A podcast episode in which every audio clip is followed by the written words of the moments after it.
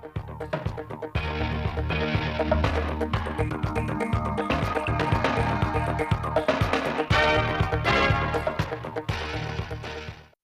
kính chào quý vị, chào các bạn. Bây giờ là bản tin thời sự 16 giờ của Đài Phát thanh Truyền hình Thanh Hóa. Những nội dung chính sẽ có trong bản tin. Phó Bí thư Thường trực Tỉnh ủy, Trường đoàn đại biểu Hội tỉnh Lại Thế Nguyên tiếp xúc cử tri huyện Ngọc Lặc. Hỗ trợ kinh phí tư vấn chuyển đổi số và áp dụng công nghệ số cho doanh nghiệp.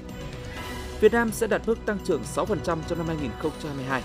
Sau đây là nội dung chi tiết.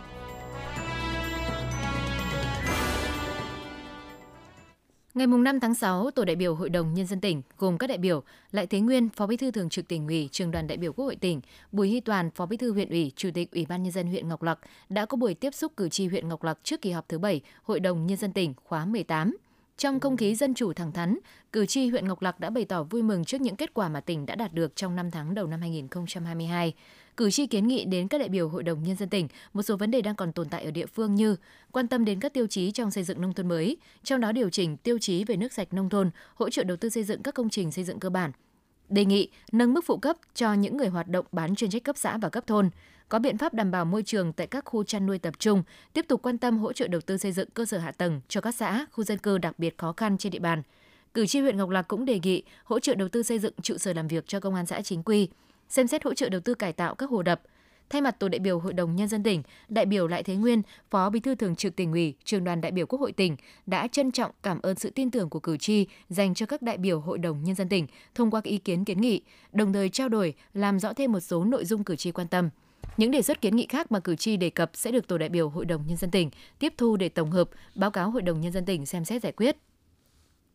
Đại biểu Lại Thế Nguyên, Phó Bí thư Thường trực tỉnh ủy, Trường đoàn đại biểu Quốc hội tỉnh ghi nhận và đánh giá cao những kết quả mà huyện Ngọc Lặc đã đạt được trong thời gian qua, đồng thời đề nghị huyện cần tập trung lãnh đạo chỉ đạo, thực hiện tốt hơn nữa chương trình mục tiêu quốc gia về xây dựng nông thôn mới, tập trung đẩy mạnh tháo gỡ khó khăn cho sản xuất, tạo mọi điều kiện cho các dự án sản xuất công nghiệp đầu tư vào địa bàn, từ đó góp phần giải quyết việc làm cho người dân, quan tâm đến việc đào tạo nghề cho lao động, đẩy mạnh thi công các dự án đầu tư bằng nguồn ngân sách trên địa bàn để sớm đưa các dự án đi vào hoạt động.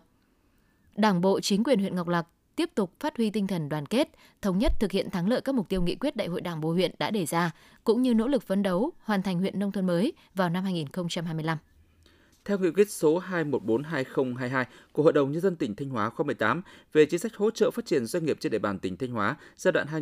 2022-2026, doanh nghiệp nhỏ và vừa đã đăng ký thành lập và đang hoạt động kinh doanh tại tỉnh Thanh Hóa sẽ được hỗ trợ kinh phí tư vấn chuyển đổi số và áp dụng công nghệ số. Cụ thể, hỗ trợ tối đa 50% giá trị hợp đồng tư vấn, giải pháp chuyển đổi số cho doanh nghiệp về quy trình kinh doanh, quy trình quản trị sản xuất, nhưng không quá 55 triệu đồng một hợp đồng một năm đối với doanh nghiệp nhỏ và không quá 110 triệu đồng một hợp đồng một năm đối với doanh nghiệp vừa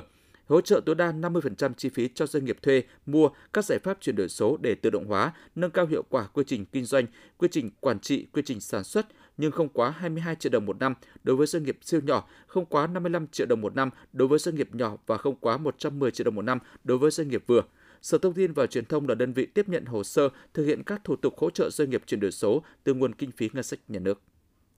Theo số liệu thống kê của Sở Khoa học và Công nghệ, toàn tỉnh Thanh Hóa hiện có hơn 400 văn bằng bảo hộ được cấp cho các doanh nghiệp cơ sở kinh doanh, bao gồm đăng ký nhãn hiệu, chỉ dẫn địa lý, kiểu dáng công nghiệp, giải pháp sáng chế. Ngoài ra còn có hàng chục nhãn hiệu chỉ dẫn địa lý, kiểu dáng công nghiệp.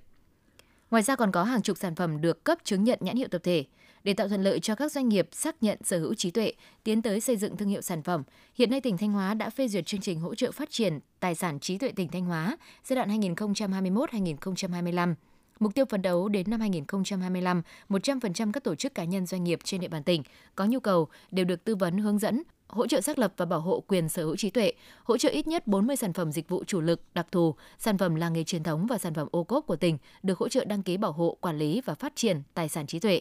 hỗ trợ khai thác phát triển sau bảo hộ cho ít nhất hai chỉ dẫn địa lý trên địa bàn tỉnh.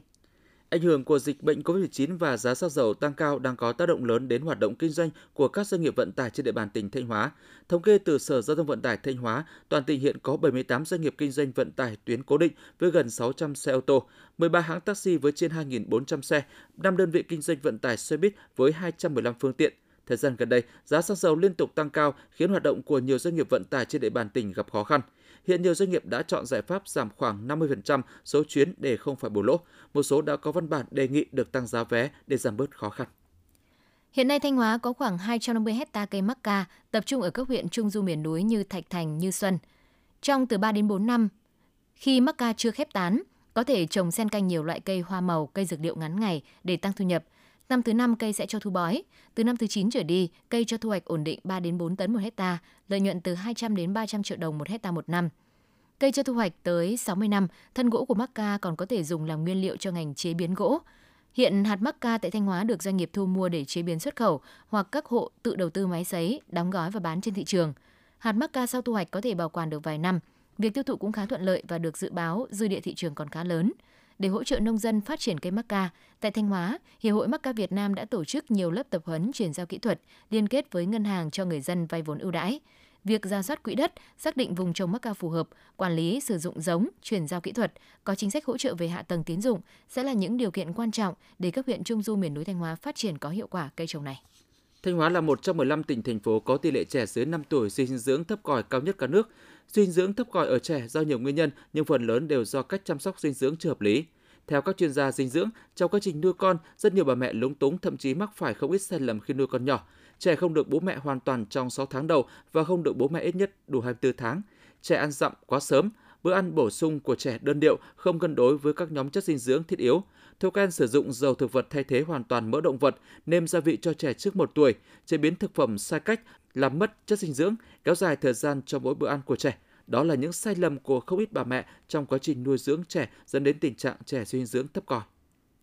Từ đầu năm 2022 đến nay, lực lượng thuộc Công an tỉnh Thanh Hóa đã tiếp nhận điều tra xác minh và đấu tranh xử lý trên 50 vụ việc liên quan đến việc lừa đảo chiếm đoạt tài sản trên không gian mạng với số tiền thiệt hại hơn 12 tỷ đồng.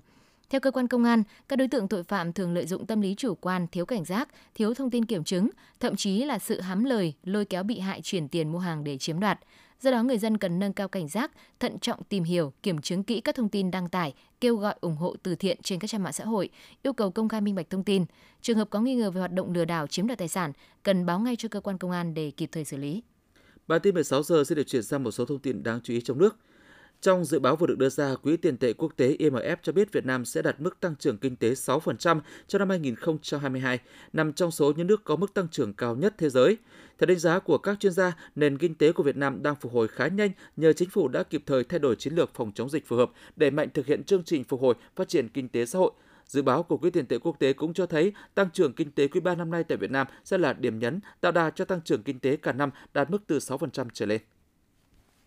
Từ đầu năm đến nay, nhờ tình hình dịch bệnh COVID-19 trên thế giới có dấu hiệu lắng dịu nên xuất khẩu tôm của Việt Nam sang các nước đã tăng trưởng rất mạnh, đến nay đạt kim ngạch trên 1,5 tỷ đô la Mỹ, tăng hơn 41% so với cùng kỳ năm ngoái. Mỹ tiếp tục là thị trường nhập khẩu nhiều tôm nhất của Việt Nam, với tỷ trọng chiếm hơn 20%, tiếp đến là thị trường Trung Quốc. Hiệp hội chế biến và xuất khẩu thủy sản Việt Nam dự báo, xuất khẩu tôm của Việt Nam trong năm nay sẽ vững đà tăng trưởng nhờ nhu cầu từ các thị trường vẫn tốt và ưu đãi từ các hiệp định thương mại tự do. Nếu diễn biến thuận lợi, kim ngạch xuất khẩu tôm trong cả năm nay có thể đạt mức 4,2 tỷ đô la Mỹ.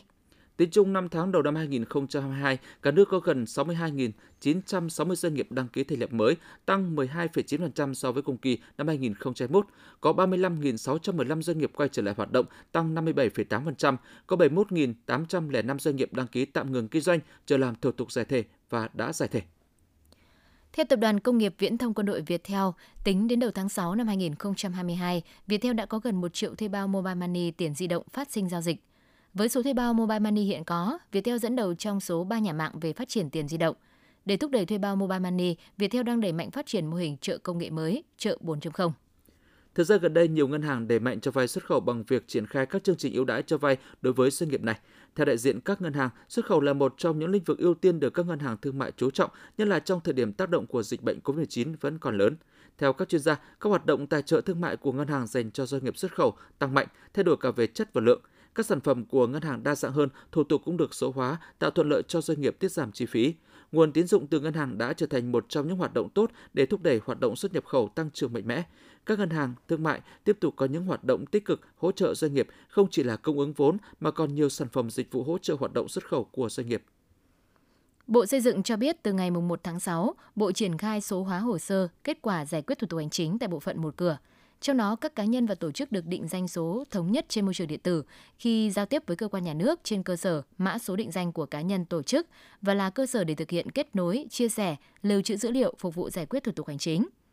Để góp phần nâng cao chất lượng phục vụ người dân và doanh nghiệp, Bộ Xây dựng khuyến khích các cá nhân, tổ chức chủ động lập tài khoản số trên cổng dịch vụ công của Bộ Xây dựng hoặc cổng dịch vụ công quốc gia để rút ngắn thời gian chờ đợi khi thực hiện thủ tục hành chính tại bộ phận một cửa.